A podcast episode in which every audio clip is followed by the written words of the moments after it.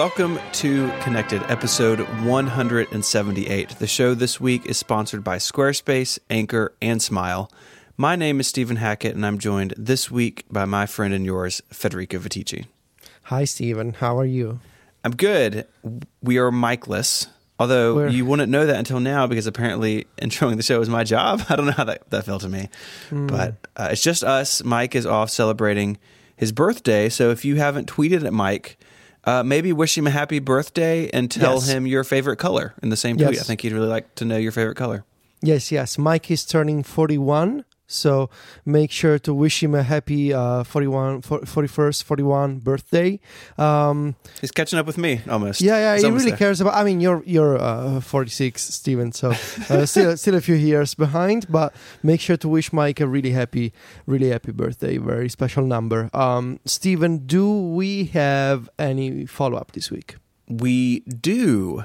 Uh, I would like to thank all the listeners who emailed me photos of puppies and flowers. Somebody sent me a picture of a baby. I, I don't know if it was their, baby. or someone else's baby. Well, that's the question. If it's someone else's baby, I have a lot of concerns. But if it's their baby, then it was a cute baby. So thumbs up. It was nice to have nice, nice emails about nice things. We also got some emails about the Files app on iOS. And several people suggested File Browser, which is an app I believe we talked about during the Transmit conversation a couple of weeks ago Yes. but it does a whole bunch of stuff. Uh, you recently wrote it up on Mac Stories, so there'll be a link to that as well. Uh, so I've downloaded it and was playing with it today, and it does a lot of a lot of clever stuff. So it's um, if you're looking for something that the Files app can't do or struggles with because it's buggy, uh, this app is is worth a look. Yeah, it's really powerful, and the developers are actually working on a bunch of uh, improvements based on the story that I wrote. Really great guys. Uh, they they listen to feedback. They try to implement, you know, uh, as long as the iOS APIs allow it.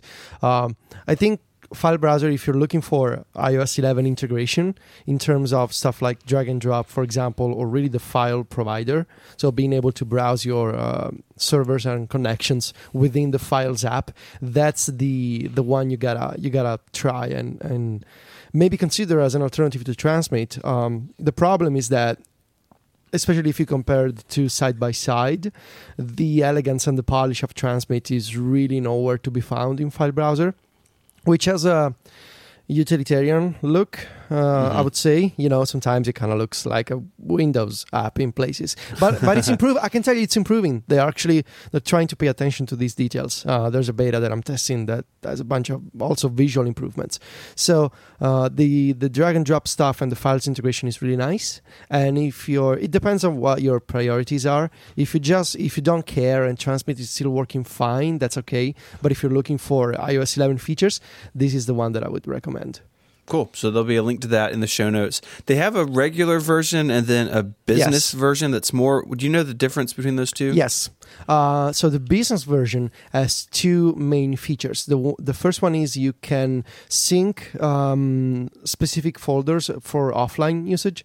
So Oh, like nice. if you if you work in a you know in a i guess in a business environment, you need to make sure that this directory from your server is always available on your device. You can do that, and also if you happen to have, and I do, uh, one of those SanDisk iXpand drive, the little USB stick that you plug into the Lightning port of your iPad, you can access that with file browser and i can tell you that from this very feature the sandisk iXpand integration is going to be a lot lot better in the next version of the app so um, this is a great way to almost turn the iPad into a computer from the perspective of I want to plug a USB drive into into my device and you know copy stuff into it or back up you know my photos to a USB drive. This is possible with our browser and it's getting a lot better. So that's the difference. Uh, so HomePod orders have uh, have gone up. Um, What did we do?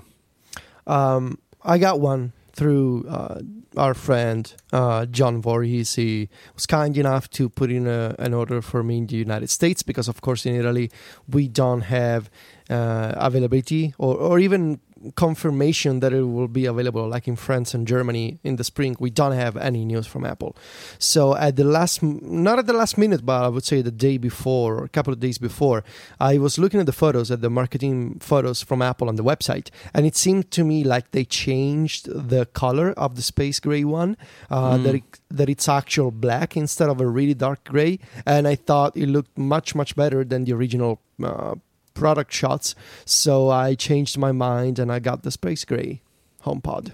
Okay. Yeah. I went with white just because that felt like the traditional color. You Yeah. know, like it's the iPod color. Um, I like both. You know, I think I think both. Would, I think either one would look good, but I went with white. Um, and I think the white may be maybe more fun. I got some some ideas for photography and stuff for this for a review. So I went uh, I went with the classic iPod white. Yeah, I think that that's gonna stand out more uh, in videos and in photos. I think it makes Yeah. more sense from a visual perspective. But I consider like most of the furniture in, in our living room is ten, tends toward black or really dark brown, and the white HomePod would have maybe you know uh, it would stick out a lot. I guess. Um, we have also the server which is black and the the echo which is also black in the same area of the of the cabinet that we have so the home pod the space gray one would blend in a little better i think Mhm. Camouflage it. Where's the sound Yeah. coming from? I can't tell. It's coming from everywhere. Federico. well uh, the next item in our follow-up uh, makes me really really upset um, It's- f- it's for a couple of reasons for a couple of reasons uh, tell me tell me about this story from techcrunch BlaBlaCar is a company that we have followed on this show. I would say obsessively. Mm. It's it's a service that you personally use and endorse. No, I do- deepest level. I do not. I really do. So this is a service that. Uh, for those who are not aware of BlaBlaCar, it's a car I don't know how you couldn't be. it's a, it's a car sharing service where it's uh, apparently really popular in in Europe and in and in Italy and among my friends. And if you need to go somewhere, but you don't want to cha- you don't want to drive, or you don't have a car, or you don't want to take the train because you, for example, if you want to go to a to a small town in Italy, the transit system can be a bit problematic.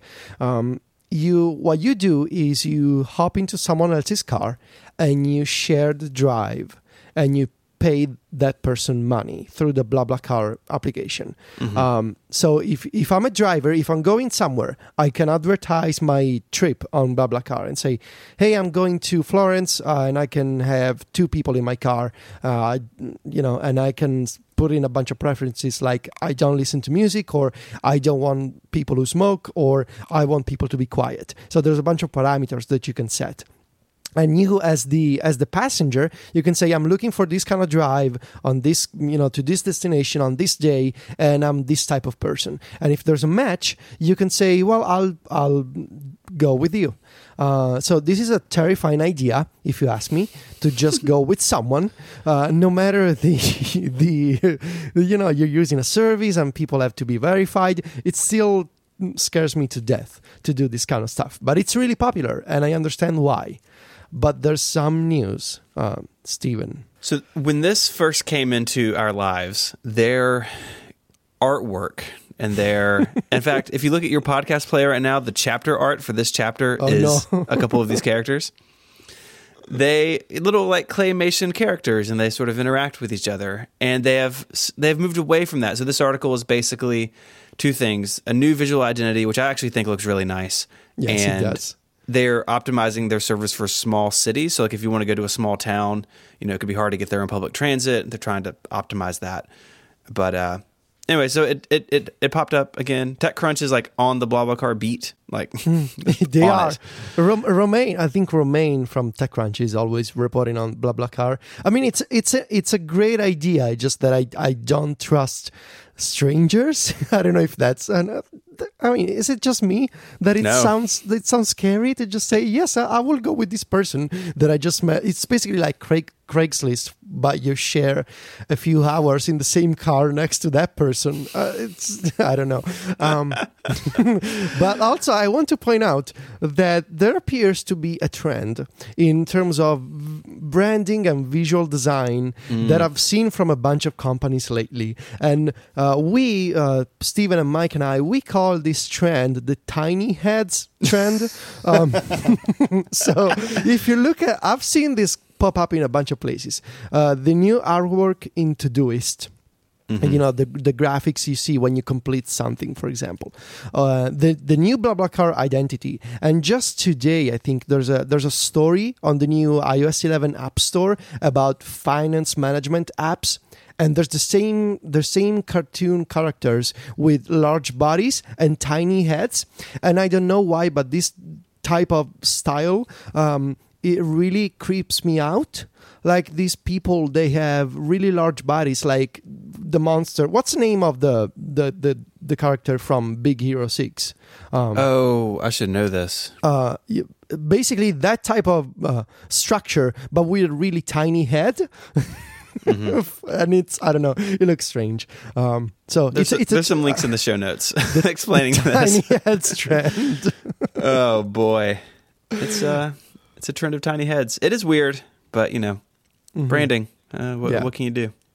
All right, Stephen, save us please we have a bunch of topics this week, but first I want to tell you about our first sponsor, and that is Squarespace. Enter the offer code WORLD at checkout to get 10% off your first purchase. Make your next move with Squarespace. It lets you easily create a website for your next idea with a unique domain name, award winning templates, and more. Maybe you want to create an online store or a portfolio to show off your work, or maybe you just want to be like Federico and be a blogger. Squarespace is the all in one platform that lets you do all of that stuff, and there's nothing to install, no patches to worry about, no upgrades needed. You don't have to worry about that stuff because Squarespace, they've got you covered. They have award winning 24 7 customer support if you do need any help. And they let you quickly and easily grab a unique domain name while you're there. Naming stuff is really hard, and you can do it all within Squarespace. And of course, you get access to all of those award winning templates that are beautifully designed for you to show off your great ideas. At Relay, we have used Squarespace from day one to power our blog and our merchandise store. So if you've ever bought a t shirt from us, you have experienced uh, Squarespace's system for e-commerce and it's super easy for us to set up i can go in, enter inventory have coupons it hooks up with our shipping system it's really awesome and the best part is squarespace plans start at just $12 a month but you dear listener can start a trial today with no credit card required by going to squarespace.com and when you do decide to sign up because i know that you will because it's that good use the offer code world to get 10% off your first purchase and to show your support for Connected. We thank Squarespace for their support of this show and Relay FM. Squarespace, make your next move, make your next website. So I just looked on Mike's uh, mentions on Twitter, and Mm-hmm. people are wishing him happy 41st birthday. It's good. it's important work we're doing. Very, Um, very important work. So there's this. There's a story broke uh, yesterday in Axios that Apple is doing some some things this year with iOS. So the report claims that Craig Federighi has announced revised plans for iOS 12 that a number of features that were being worked on assumedly or were kind of spinning up maybe are now being delayed until 2019 those included a refreshed home screen and CarPlay interface, by the way, which is interesting. But instead of all that stuff, we're going to see improvements to core apps like Mail, um, updates to the camera app and photos, with a focus on stability and bug fixes. Uh, so this is a big shift potentially in, in iOS. You know, iOS has been just pedal to the metal year after year after year for a decade now. And it looks like, if this is to be believed, and I I think that we believe it, that Apple is going to take some time to sort of polish iOS 11 to fix the bugs that they have, to make improvements, and it not be a really big year for like user facing features.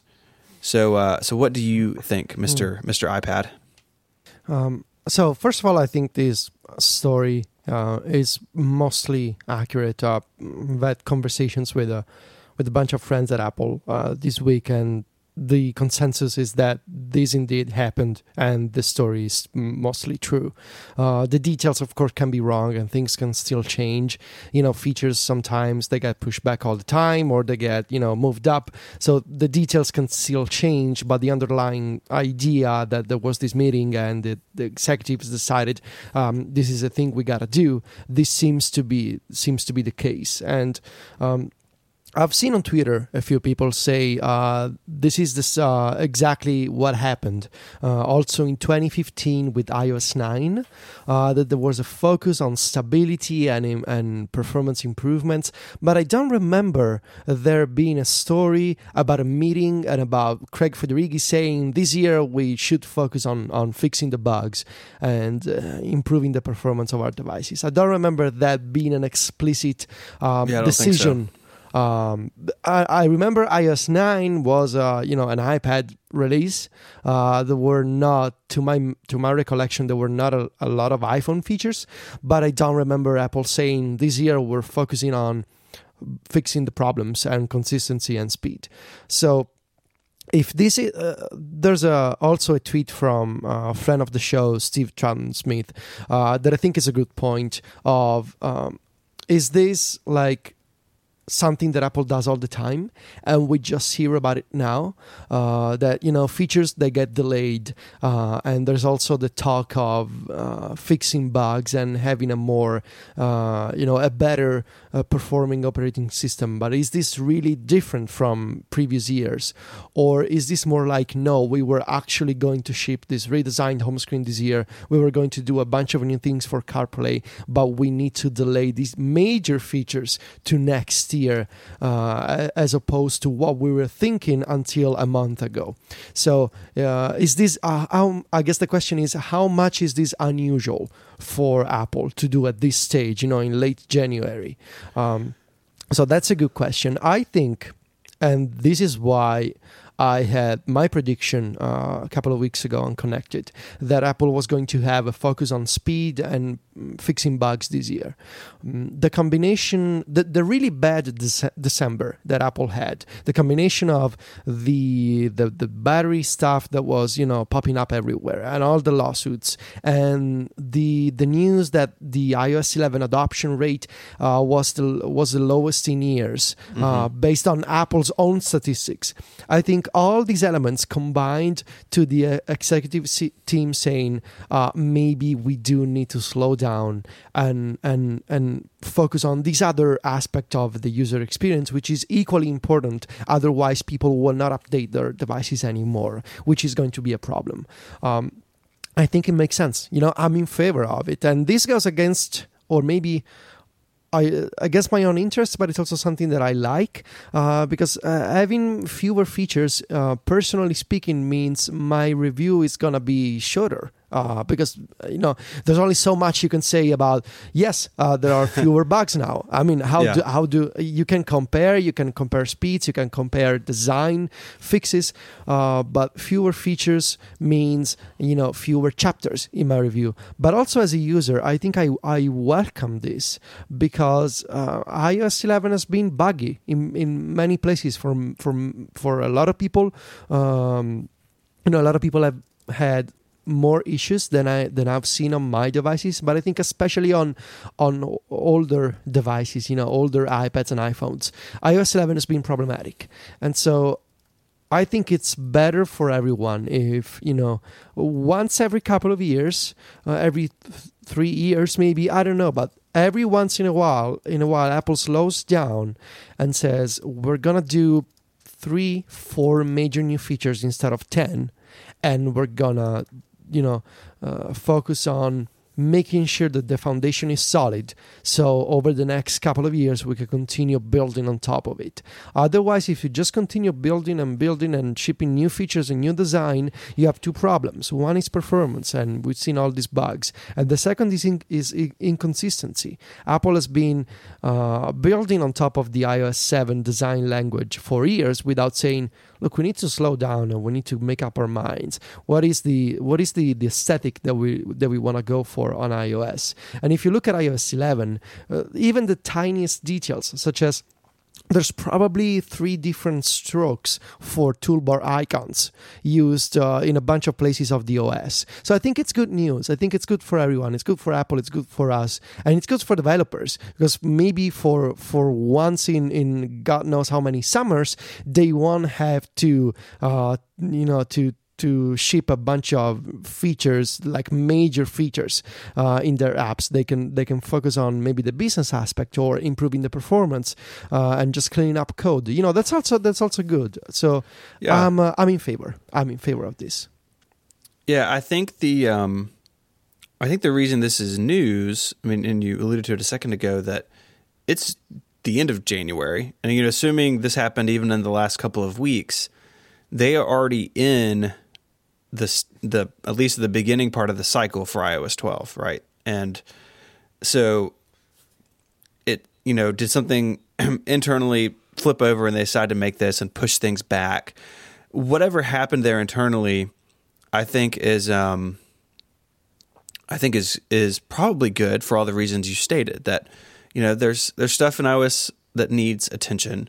The design has sort of gotten scattered uh, over the last year or two years uh, and i think that if they I mean, iOS is their most important operating system, and they, there's some stuff in there that needs to uh, that needs to kind of be refactored or reconsidered for the modern era, and especially looking at, at moving forward, right? If they can spend some time and and shore up the foundations, then they're then they're better off down the road, right? That if something is buggy or broken now, then in two years or in three years, that's a bigger problem. So uh, I'm with you. I think this is. I think it's a good move. I think it's encouraging to see Apple be willing to put its most important OS, you know, to slow it down for a year and and to not not get into a war of features with with Android and and to say, hey, look, we needed to kind of take care of our own house first. And Yeah. uh, so yeah, I'm I'm I'm I'm in favor. I'm I'm excited by this. I'm uh, I'm curious to see if this is true. How they market, uh, how they sell the idea of coming to WWDC. Um, I assume that there's a you know it's not like there there will be zero features. Like the iOS 12 SDK is just a bunch of fixes. I don't see that happening. There have to be at least a couple of features that you can say, iOS developers, this year you can work on this. Uh, and and there's also a point that I wanted to make that there's a not necessarily uh, there have to be new features in the iOS SDK for developers to to work on their iOS apps in the summer. For example, there could be major iTunes Connect changes that require developers to to consider the other aspect of the how they release apps, how they you know manage beta testing, or even the business model. So there's still stuff that Apple could announce, even if they have, say, three major features on iOS. But uh, the the report from uh, Bloomberg and and uh, the follow up on on followed up on Axios is that Apple is pushing forward on the Marzipan project of having this shared framework uh, to bring more easily iOS apps to the Mac. So I I guess that maybe that will be the huge announcement at WWDC, and I could see how it sort of will shift the tone of the event from iOS developers scrambling to say we gotta get this device screen size and these major features like drag and drop and new UI to work by September versus iOS developers saying, hey, maybe now I should consider making a Mac app. Um, So that that should be a different type of event if this is indeed the case.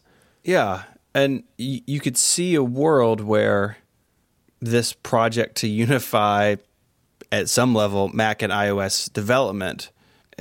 I, I can see this being a very different WWDC than we've had Yeah. in a really long time. You know, I think you know thinking back over the last decade of conferences from Apple, most of them are you know kind of follow this pattern of there's a new Mac or a new iOS release or, or you know recently both.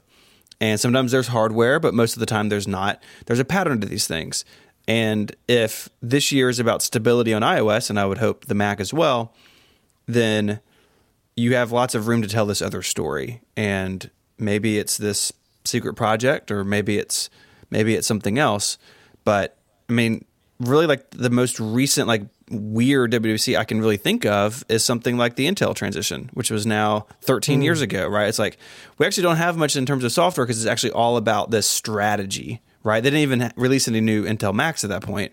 Those weren't due for another six months, but this is a, t- a time for us to talk about the future and maybe that's what we get this year in San Jose. It would be exciting, um, and I think that I think above all, if there's any kernel to truth in this, I'm glad that Apple is seeing what we see and mm-hmm. and they're responding appropriately. That you know we do need to take care of these lingering issues. We need to, need to modernize some of our things. We do need to take care of the UI inconsistencies.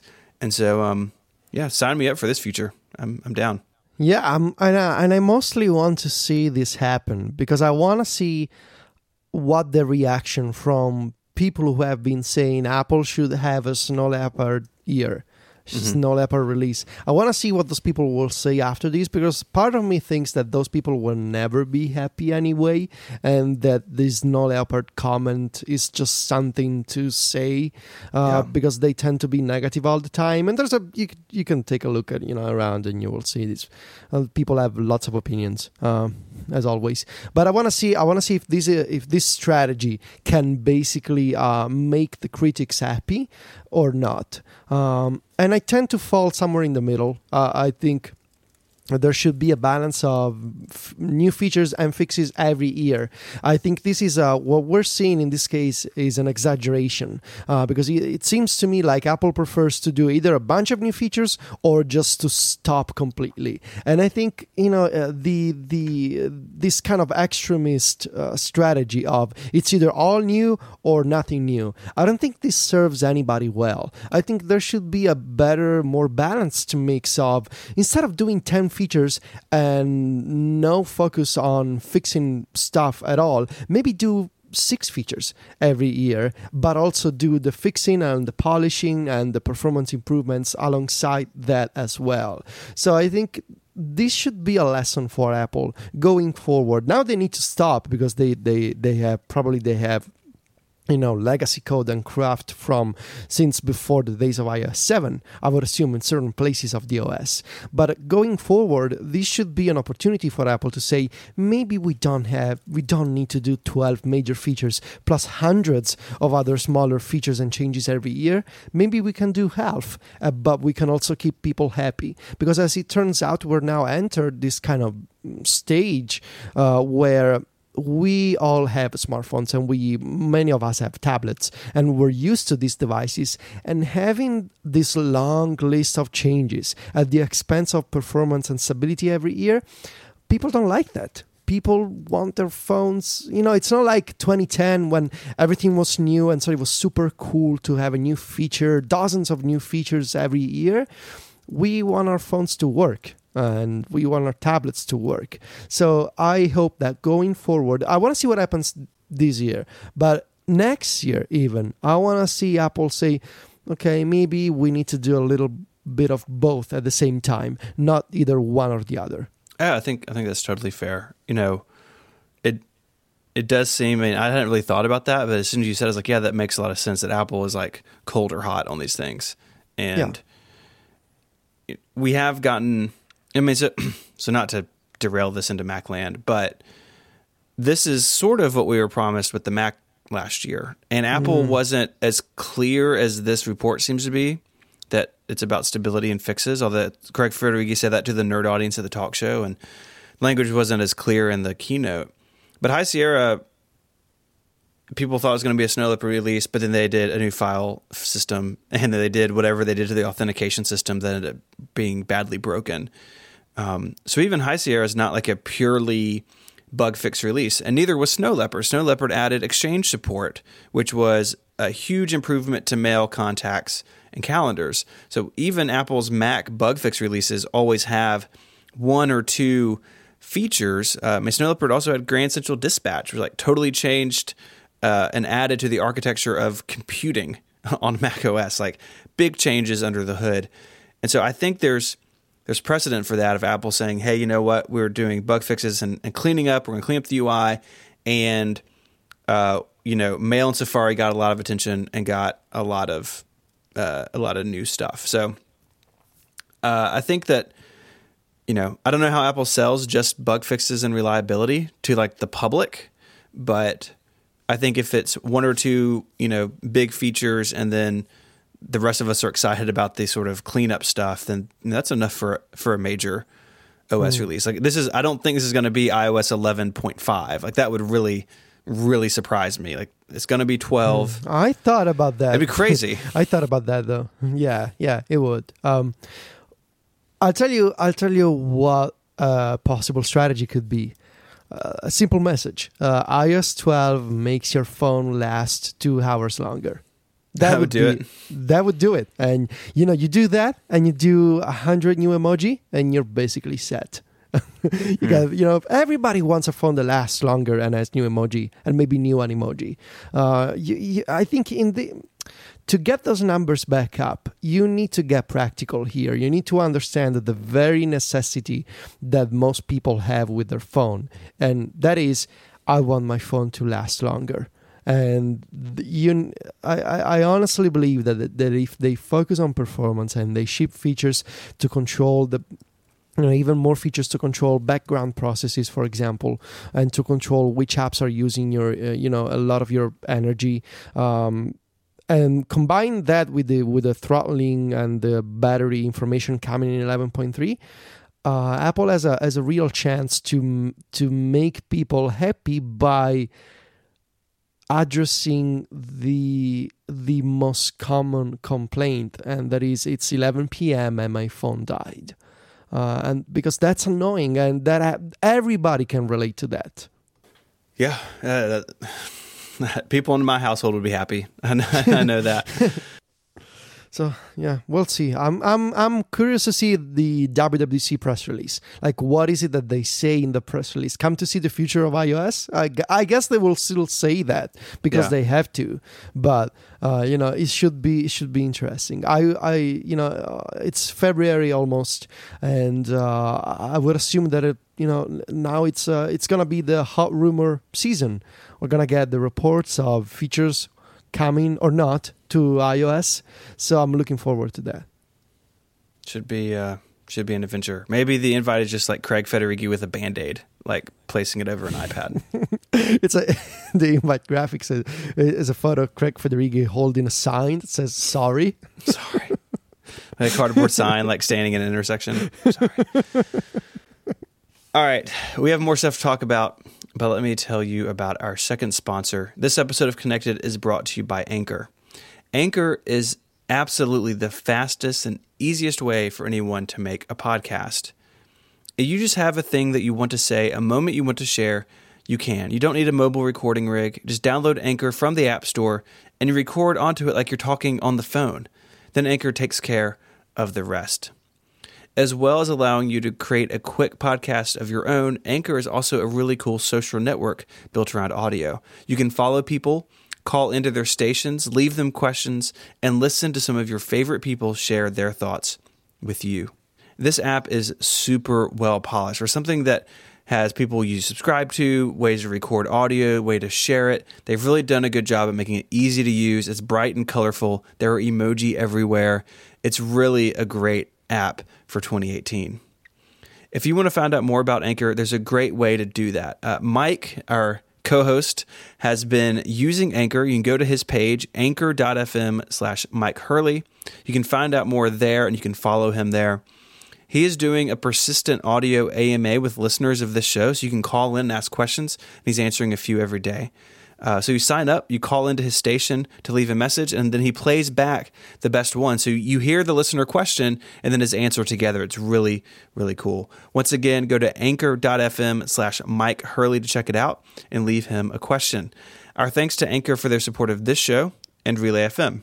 So in the same time frame, we're talking about iOS 12, mm-hmm. the iPhone SE uh, and the iPhone SE2, the rumored upgrade to the iPhone SE, is uh, is making the rounds. And I think most of us believed that if there is another iPhone SE, and I think there should be, it looks the same. they just replace the guts in it, which are basically an iPhone 6S, give or take, and puts like the iPhone 7 or hopefully even the iPhone 8's internals in the in the case and just upgrade the specs and keep selling it as it is. Um, I think that's how a lot of people have thought about this, but there's a KGI Securities report out casting doubts um, on the SE2 and basically saying that if it, if it does come, it's not going to bring anything like wireless charging. It's not going to bring radically new design. Um, and I just don't know what the point of this report is because I Yeah. don't. Were people thinking? Like I somebody, so I wrote my iPhone 10 review this week finally, and someone was like, "Well, why didn't you mention like a, an iPhone SE sized iPhone 10?" I was like, "Because I don't think there's going to be one." Like, uh, so why? Like, I don't understand the point of the report. It seems pretty cut and dry to me that if the iPhone SE2 is a thing, they're just going to put new hardware in the case and keep selling it. I thought the entire point of the SE was to one keep the small form factor that a lot of people still like around and giving people the you know better internals and also to reuse some components uh, that apple has you know the supply chain already knows how to produce and mass and they know how to make into a product uh, I don't understand why there should be the expectation that the SE has a as a wire, as wireless charging and therefore a glass back instead of the aluminum design of the iPhone 5 family. Yeah. Uh, I, I just don't understand. Uh, is that does the SE have the iPhone 5 or iPhone 4S size? Um, Uh, it's the it's it's the 5S. So like it 5S, looks yeah. more or less like a 5S. Uh, the the edges are a little bit different, but yeah, it's it's that size. So it has Touch ID, and Yeah, you know it's okay. that that four inch form factor. Yeah, I, I could see maybe um, dropping the uh, the home button and the touch ID, but to change. But even then, it would be strange to have the iPhone 10 look uh, with the because I don't think the body, the the the, the aluminum structure is changing. I I struggle to imagine why would Apple want to make a um, an iPhone 5 sized iPhone 10 or uh, even an iPhone 8. Basically, an iPhone 8 into the into the, the because there there has never been. If we're talking about wireless charging, so let's go let's go step by step. If if mm, KGI mentions wireless charging, that means at least the iPhone 8 design because those are the phones that support wireless charging. There are not the iPhone 10, but there has never been an iPhone 6 sized device that has wireless charging. So Apple would have to make a new iPhone 8 type of device into a smaller body. And that to me does not mean reusing components and making a phone that is smaller for people who don't want to get the latest one because basically you're arguing in favor of saying I want an iPhone 6 but that supports wireless charging and that thing never existed. So what is it exactly that you're saving here? I I don't understand this report. This may be a case. I mean, we could be wrong, right? It could be come and come and go, and it has wireless charging and a four inch screen and a new body. But I just don't see Apple making that investment. I think the and the SE is be. like super cheap, and I think a large part of that is because it's so cheap to build them at this point that they just like they're just cranking them out. And uh, yeah, so I don't know. I, I hope there's an SE. You know, my wife has an iPhone SE. She really loves it, but it's two years old, and you know it's got 6S internals, and I haven't run any benchmarks or like the battery thing on it because I don't. I don't. I assume that it's had battery uh, wear and tear over those two years, and uh, she likes the size. She doesn't want to go up to the size of the iPhone 8. And so hopefully there's something to replace that phone with for her at some point. But I would, and I, I, I would not be surprised if it looks the same. And I don't think that's a letdown. Like I think people who buy the iPhone SE buy it for two reasons. One of two reasons. One because it's it's cheap, and you know if you if you only have a little little relatively little bit amount of money to spend on a phone, it's at the bottom end of things. And two, I think the bigger reason is that people really like the size. There are a lot of people, my wife is chief among them, that anything over four inches is too big for her. She just, she doesn't care for it. I bought her an iPhone 6S, and I sold it to a family member when the SE came out. Yeah. Oh, wow. She had she, so she had a 6S for like two months, and then the SE came out, and I had to swap it around for her. And so she doesn't want to move up in size. I think there are a lot of people like that, and that's it's not a very big market, but I think it's a market that is worth Apple continuing to serve, especially if it if it is relatively straightforward to do so. And taking the SE and giving it a glass back for wireless charging or making it with the Face ID, like all those things are not keeping it simple and it would drive the cost up and it would it would disincentivize Apple to do it in the first place. So I think an iPhone SE2 is just the iPhone SE we know today, just faster. And that will appease those customers 100%. Yeah, I could see, you know, iPhone 7 specs into that kind of device. Uh, not even iPhone 8 specs. I don't remember when the SE launched, which kind of internals it had. It Uh, it has the 6S internals and it came out like 4 months after the 6S. So for most of a year it was it was up to date uh, and then the iPhone 7 passed it. Okay, so it could be iPhone 8 specs in, in, Yeah, the, so. in the smaller package. That would be nice. Um, yeah, that that would be that would be amazing. Actually, I have a dear friend who swears by the SE. He doesn't want to upgrade to the even the iPhone 7, the, uh, the iPhone 8, the small one. Uh, he just wants to keep the phone as small as possible. Uh, which I understand because a lot of people don't do not like, you know, uh, where we've gone as an industry towards bigger phones. They want to use small ones, and I think the SE is important enough to keep those people happy. Because if there are enough people, why drive them away to another to another ecosystem? Uh, if you can make this cheaper phone that as arguably a classic indus- industrial design, you cannot say that the, the, the iPhone 5s look is ugly or uh, dated. It still it looks beautifully retro the way that I see it. It's it's a classic Apple design. So why not keep it keep it around? And you know if you have if you have the components for the current line of phones, why not reuse them? Uh, I also think you know uh, there's a it's valuable for Apple to produce these phones because it uh, you know it teaches them how to make these components into an even smaller package uh, such as you know taking the the current year's uh, CPU for example and making it fit into such a smaller body. That that should be valuable from an engineering perspective. So I'm I would be happy to see a new a new SE model this year. Yeah, I didn't really thought about that from like the engineering perspective it being beneficial. But I think you're I think you're right there. I think there's definitely definitely something there. And I think the look is fine. Like like you said, it's classic. You know, it uh, my wife's got the space gray uh, SE, and I she usually carries it in a case, but I had it out of the case a couple of weeks ago, and I was like, I was just holding it. I was like, man, this looks really good still. And every well, it's not so much with the with the iPhone 10, but for a while with the Plus, sometimes I thought, you know, would it be crazy to like pick up a 5S or an SE just to have a phone that is smaller for like bike riding and going to the gym? And the Apple Watch has taken care of that for me because like going to the gym with a plus size phone in your pocket is just a giant pain. But uh, there are people who, you know, want a phone as small and compact as possible. And and you said something about, you know, going to other ecosystems. There aren't many Android flag no Android flagship phone is as small as the SE. You kind of have to do like mid-range or even cheap phones on the Android side to get something this small. So I mean Apple really I think has the only premium small size smartphone at this point, you know, that that matters.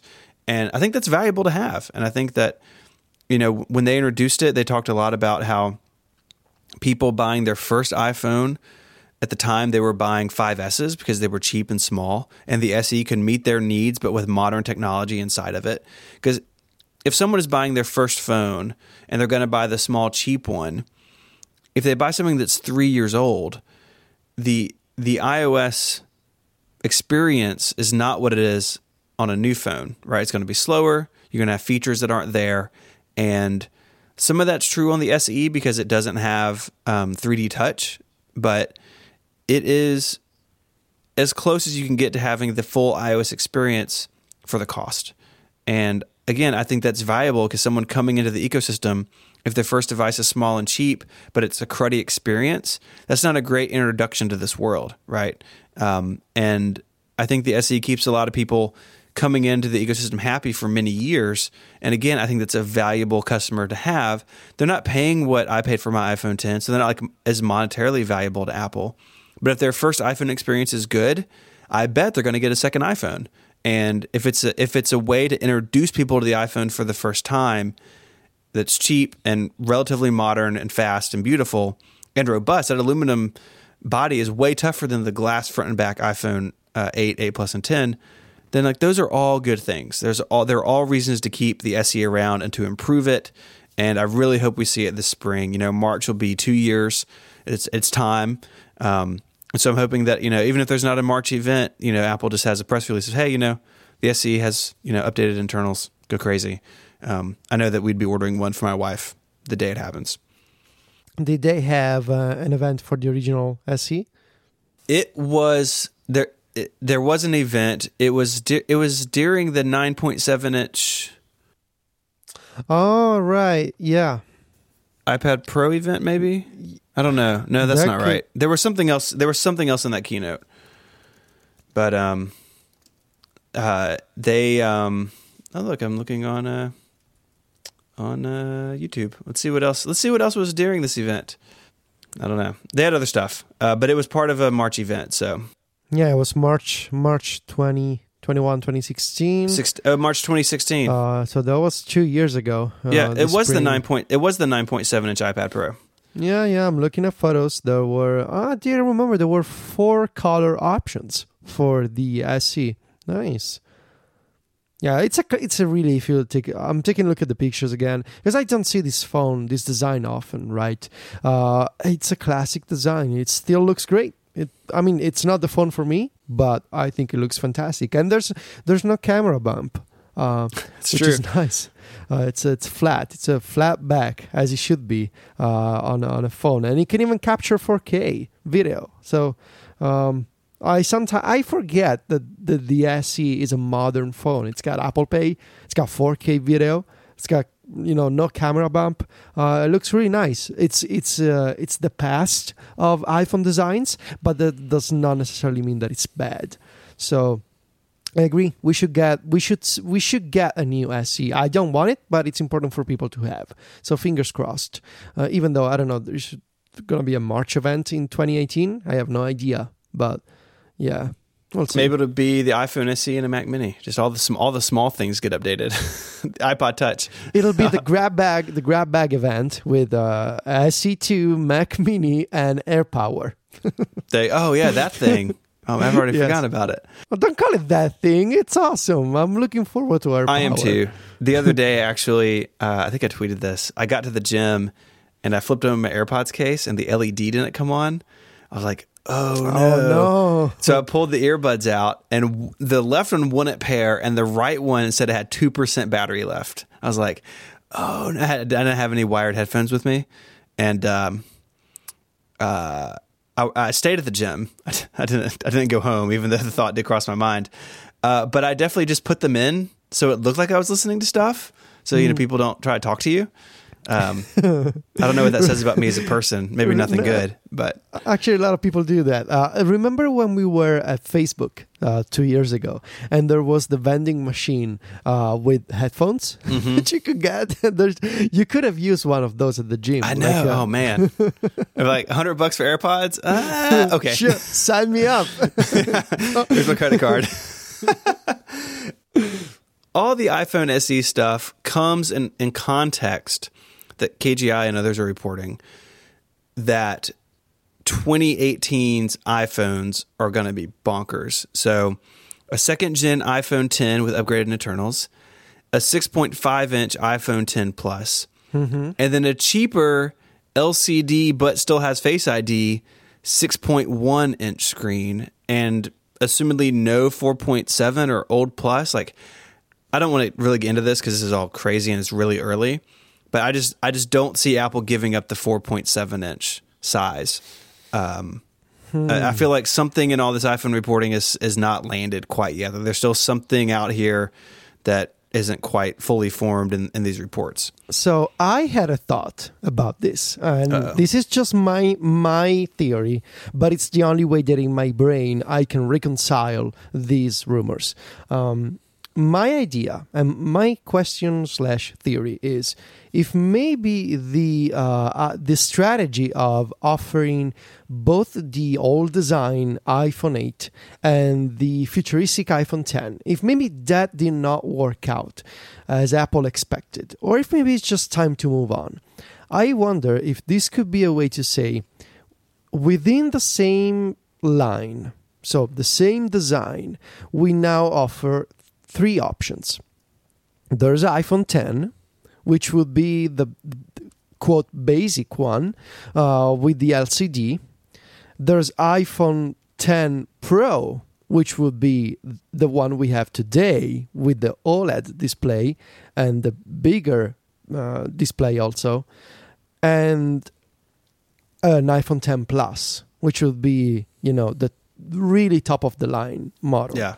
Thirteen hundred dollars. and I do, and I do, and I do wonder uh, if maybe this is Apple's way of saying uh, we don't want to cause any more uh, confusion, uh, asking people to pick between the also new iPhone 8, which is you know a bigger number than last year, so it must be new, but the also newer new iPhone 10. Um, and it's a way of saying everything is new but now you just choose whichever version you prefer. Um, i do also wonder if confusion could be just relocated somewhere else uh, w- which would be how do you explain people the differences between what looks like an iPhone 10 but as an LCD and what looks like an iPhone 10 also but is OLED? So uh, it seems to me like just the display type wouldn't be enough to explain people how No. to tell the difference. no way, Um, man. Like people don't know the difference. Exactly. So, but but I do. I have asked myself this question: Is this a way to simplify uh, the decision for people? Uh, you know, instead of having to say, "Do I want the old design, but it's the iPhone 8, so it's still new," or "Do I want the iPhone 10, which is super new, but it's also super expensive?" Yeah, I don't know. It's all very confusing. I still think that the iPhone Pro name is a it's is a great name and it should happen. It is a good. It is a good name. hmm But we all know, you know, we're gonna go back to the. I mean, the 10 plus. It sounds amazing. So I was holding um, a friend of mine. She has an iPhone 7 plus, um, and she wants to wait until the 10 gets the plus version because she's so used to having the big phone. Mhm. And I was holding her phone a few days ago, and it looks, it still looks great.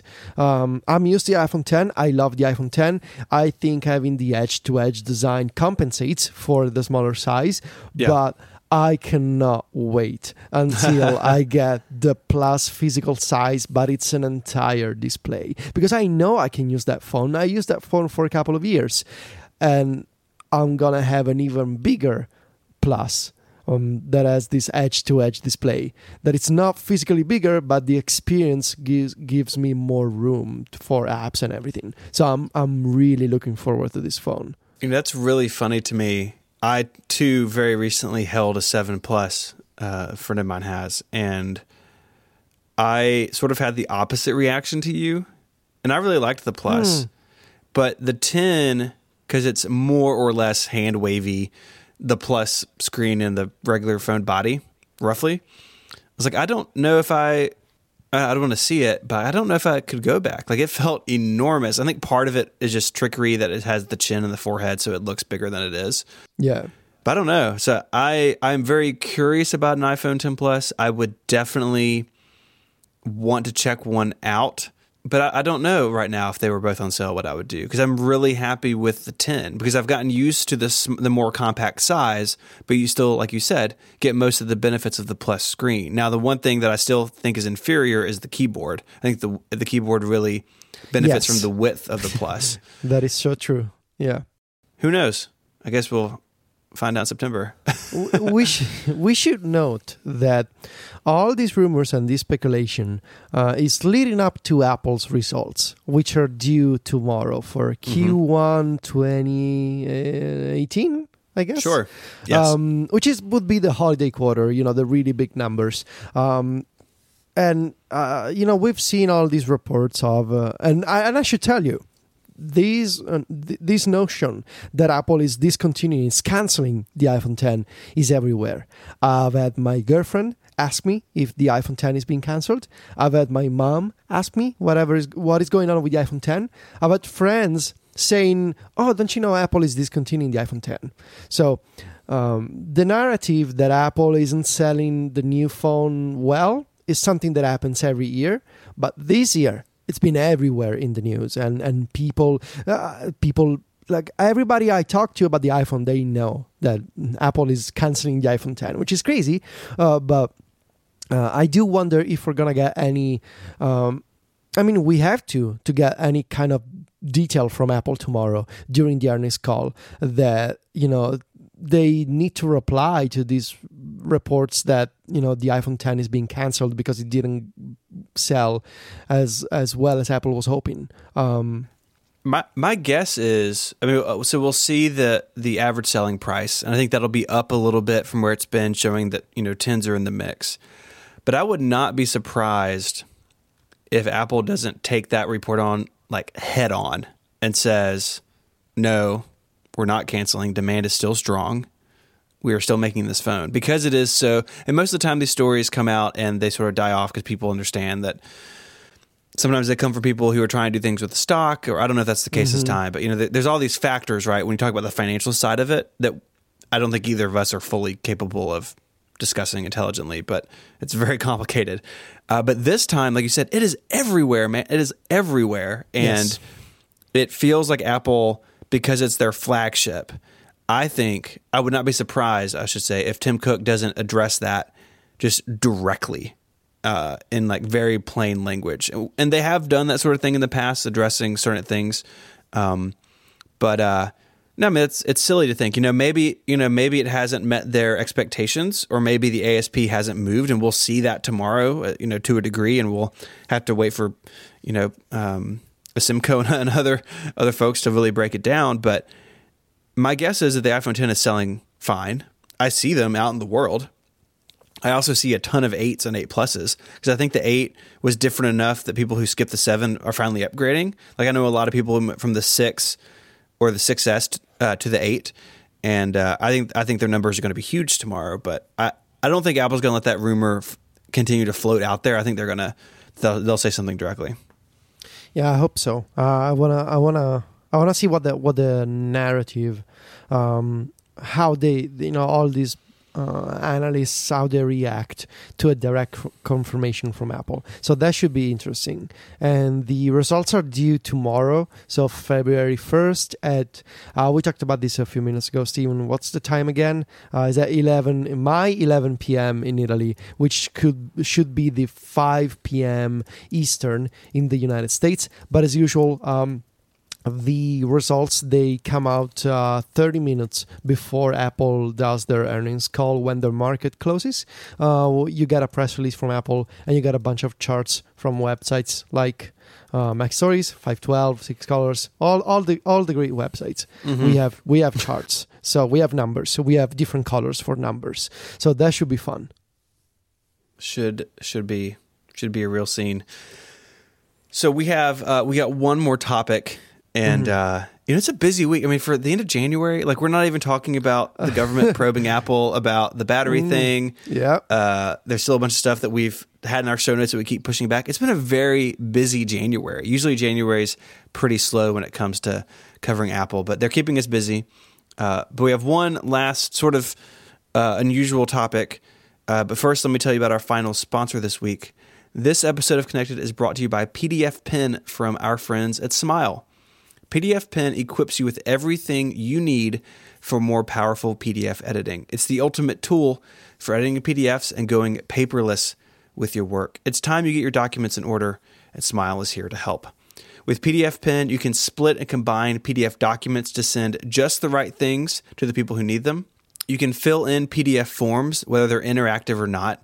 You can even add things like page numbers, redact uh, account numbers, and even perform OCR on scanned documents. So you can scan a bunch of paperwork Uh, I'm doing this right now with taxes. I'm scanning a bunch of stuff, and then I can OCR it in PDFpen so I can search it. It's really, really powerful. And if you're looking for something in particular, you can find and highlight all instances of a specific term in a document. Sometimes PDFs just need a small fix, like correcting a typo, and you can use PDFpen to sort that out as well. Uh, the feature is so handy, it can save you from having to create an entirely new PDF. Uh, you just go in there and correct a typo. And the new PDFpen 3 is tailor made for iOS 11. So you can get all these great benefits of PDFpen right on your iPhone or iPad. You also have the option to s- step up to PDFpen Pro to create PDF portfolios. You can create collections of multiple PDFs and related files. And this is great for presenting year end documents or taxes or that sort of stuff. Like I said, I've been in the midst of paperwork as a business owner, and PDFpen has really come through for me as it always does. If you're thinking about trying PDFpen, now is a time to do it. They've just added over 100 enhancements with the release of PDFpen 9. So get organized this year. Go to smilesoftware.com slash podcast now to see what PDFpen could do for you. That's smilesoftware.com slash podcast. Thank you so much to PDFpen from Smile for their support of this show and Relay FM. So, Federico, we're preparing for mm-hmm. the show this week, and you text me and saying, I've been using DuckDuckGo this year, or for, I don't mm-hmm. know how long you said. I've been using DuckDuckGo.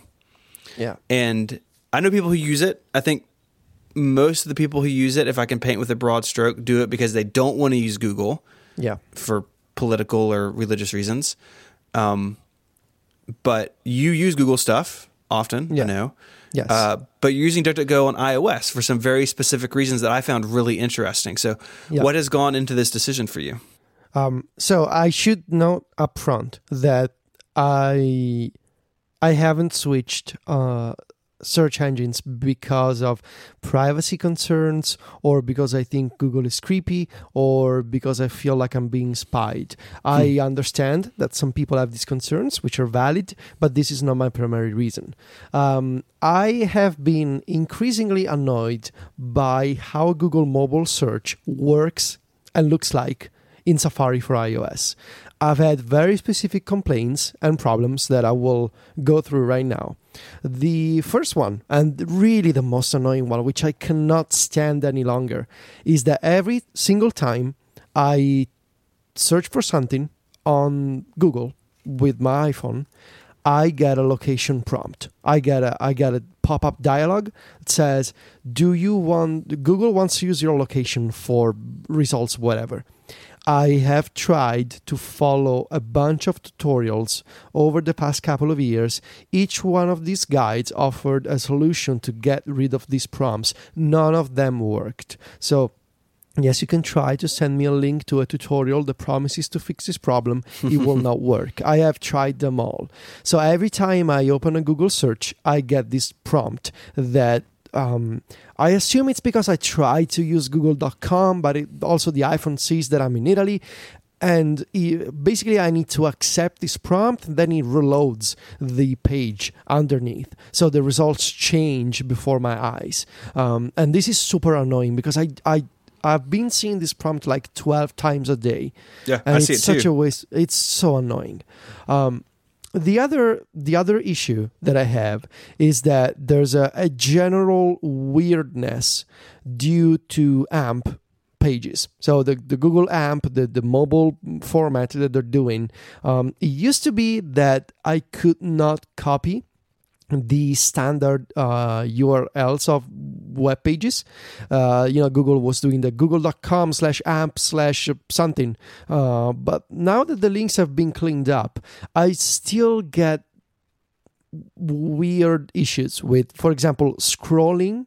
In, in these AMP pages, uh, because Google, if whatever possible, they try to default to loading the, the AMP version of a web page that you open from Google search, or I, for example, I often cannot swipe back from a Google AMP page. Uh, if I try to swipe back from the left edge of the iPhone's display, the gesture is like stuck because I think uh, you know the Google AMP it does some weird stuff to hijack the scrolling, the standard scrolling behavior of Safari, and so sometimes not even swiping back works. Or if it does, if swiping back works, I go back to the main Google search page, but I cannot swipe vertically anymore. So I cannot scroll results for like two seconds. And we should say it's a happy anniversary. It's been a year since you were in the New York Times Oh, really? uh, yelling about Google AMP. Well, there'll be a link in the show notes. nice. Um, what else? Um, oh, of course.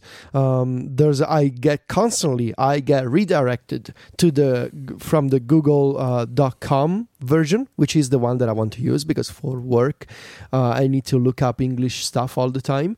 I get redirected to the Google Italian version, version which would be .it for Italy. I don't want to use that. I do not want to because whenever I type something in English, uh, but it goes to Google uh, .it, it then says, "Do you mean to search for this?" Because it does not understand English because it's the Italian version. So I do not want to get redirected to the to the Italian version of Google Search.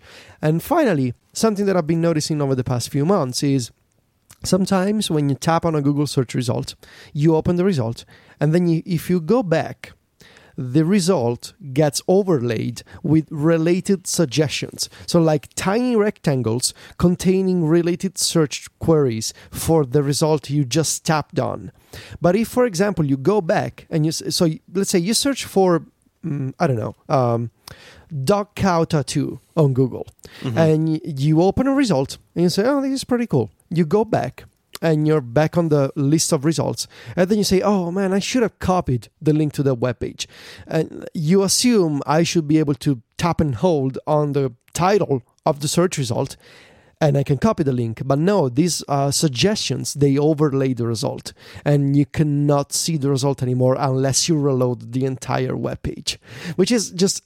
I um it's just- this is too much, man. Like all these changes and all this AMP stuff and the location prompts. This is just so annoying. It used to be so simple, and I don't mean to sound like a grumpy old guy. I'm all for change and new features, but the, it's like y- uh, you were supposed to give me to give me a car, and now you're giving me this space shuttle with all these controls and all these options. I just want a list of results. This was your entire premise, Google, that I type something into the box and the box spits out a bunch of results. And that it, for me at least that is not the case anymore because whenever I type in something, I am waiting that second, uh, wishing that uh, either I don't get a location prompt or I don't get a bunch of AMP pages or that I can scroll like a normal web page and this is just too much. So if, like a couple of weeks ago I was like, you know, I know, but most people do this for political reasons. I'm just gonna try DuckDuckGo uh, because of the design and functionality. Like I want what Google used to be three, four years ago before they started doing all of this, um, and it looks nice.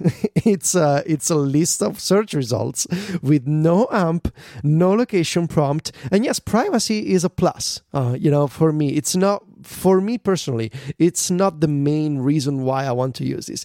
It's just the main functionality of a search engine. I type something. I get a list of results. Sometimes I get those special fancy inline answers, like you can do calculations, you can do currency conversions, you can look up definition of words, which look awesome on DuckDuckGo. It's a really beautiful design. You can get nerdy with DuckDuckGo. You can go into the settings, you can change a bunch of preferences, you can you can switch themes, which is nice, I guess. Um, but honestly, um, it looks nicer. Still, um, and if you have any questions, Stephen, feel free to ask me. I'm not a DDG expert, but I've been playing around with it. Um, I fear that the uh, I I still I will still have to use Google for two things that I do all the time. It's not that I fear. I I'm, I'm begrudgingly using Google for two things. One of them is I use Google News results a lot, and DuckDuckGo as a news tab uh, in the search results, but it's not as um, I don't want to see real time, but as uh, you know, um, effective as Google's. Uh, on Google, I see a lot of news items. On DuckDuckGo, I I often don't even see the news option. At all. And the other one is the ability to uh, to filter results by time. Uh, this is something that I do a lot on Google. If I'm looking for something recent, I filter by the last 24 hours or the last month. This is something that you can do if you tap on search tools on Google search. And I think DuckDuckGo has the same option, but again, there are not as many results as the there are on Google. The good news is DuckDuckGo has this feature called bangs, which are basically a syntax that allow you to redirect a search from DuckDuckGo to something else. And this works both in the in the DuckDuckGo webpage. So if you actually type into the search field, or if you set DDG as your default search engine in Safari, the bang syntax also works in the Safari address bar. So, for example, nice. if I know I need to look up to look something up on Google, uh, instead of opening DuckDuckGo and then be like, "Oh man, I didn't find what I was looking for," uh, if I have a feeling that, like, you know, maybe I'm gonna I'm gonna find this page on Google I do right away in Safari exclamation point G, which which is the bang syntax for Google, uh, and then I type in whatever it is that I'm looking for, and automatically DuckDuckGo goes to encrypted.google.com, which is the encrypted version of Google search. I don't know what encrypted means. It should be encrypted by default. I guess there's a higher privacy level or something, and uh, it's a way to bypass. Um, DuckDuckGo and go straight to Google. And there's a the bang syntax, which I'm not super familiar with, but I know it's you can do this kind of stuff for YouTube, for Amazon, for uh, it's a way to save time, uh, you know, with with uh, with the custom syntax. So basically, I'm happy so far. It looks cleaner. And I don't understand why Google is making it so hard for people to use Google mm-hmm. search on their iPhones. It used to be so simple and it used to be so effective. Like you type something, you get something back. But now they, you know, they're hungry for all this data and location and AMP and all this custom stuff. And I'm just like, you know, Google, I'm fine with your data collection policy. I'm fine with your type of company because uh, usually I get a great service out of Gmail and the right. G Suite and all these other other stuff, but this is too much. This is basically unusable for me. So I'm just going to use something else. Yeah, I haven't spent much time with DuckDuckGo, but I know it's powerful. Uh, I know that Safari, mobile Safari and Google are a super annoying combination. I get them too here in the US. I get that little pop up. And as far as I can tell, nothing I've searched for and found on the internet can make it stop. Um, yeah. so so there's that. Uh, but yeah, I think it's interesting. Uh, keep us posted on this. I'm curious if this is something that sticks long term, or if you end up being frustrated by something and and going yeah. back. So yeah, I I I've heard from people that said um, I try to use DuckDuckGo because I like them, uh, the design, and I like the company. Yeah. But ultimately, I was constantly going back to Google, so I figured maybe I should just switch back just and accept back. and accept Google for what it is. Uh, so far, the things I'm looking for, um, like I don't know, support documents from Apple or developer pages on developer.apple.com uh, or old articles on MacStories or Daring Fireball. I've been able to find those just fine. Um, I'll I, I want to see how it goes. Uh, you know, maybe when I'm working on an article and I need to do a lot of research, is that going to be a problem? Um, so we'll, we'll, I'll keep you posted on how this goes. But yeah. right now, I'm making actions for drafts to launch search pages on DuckDuckGo. I'm making workflows.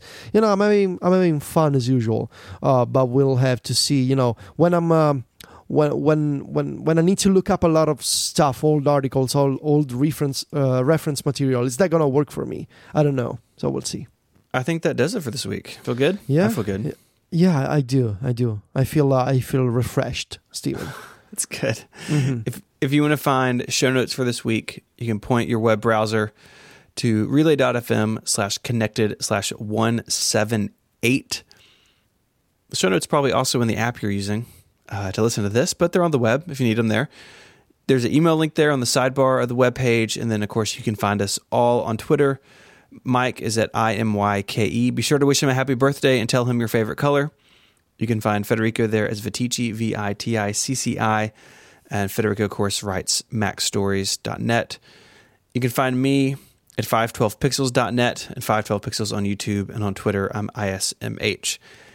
Uh, thank you to our sponsors, Squarespace, Anchor, and Smile. And until next week, Federico, say goodbye.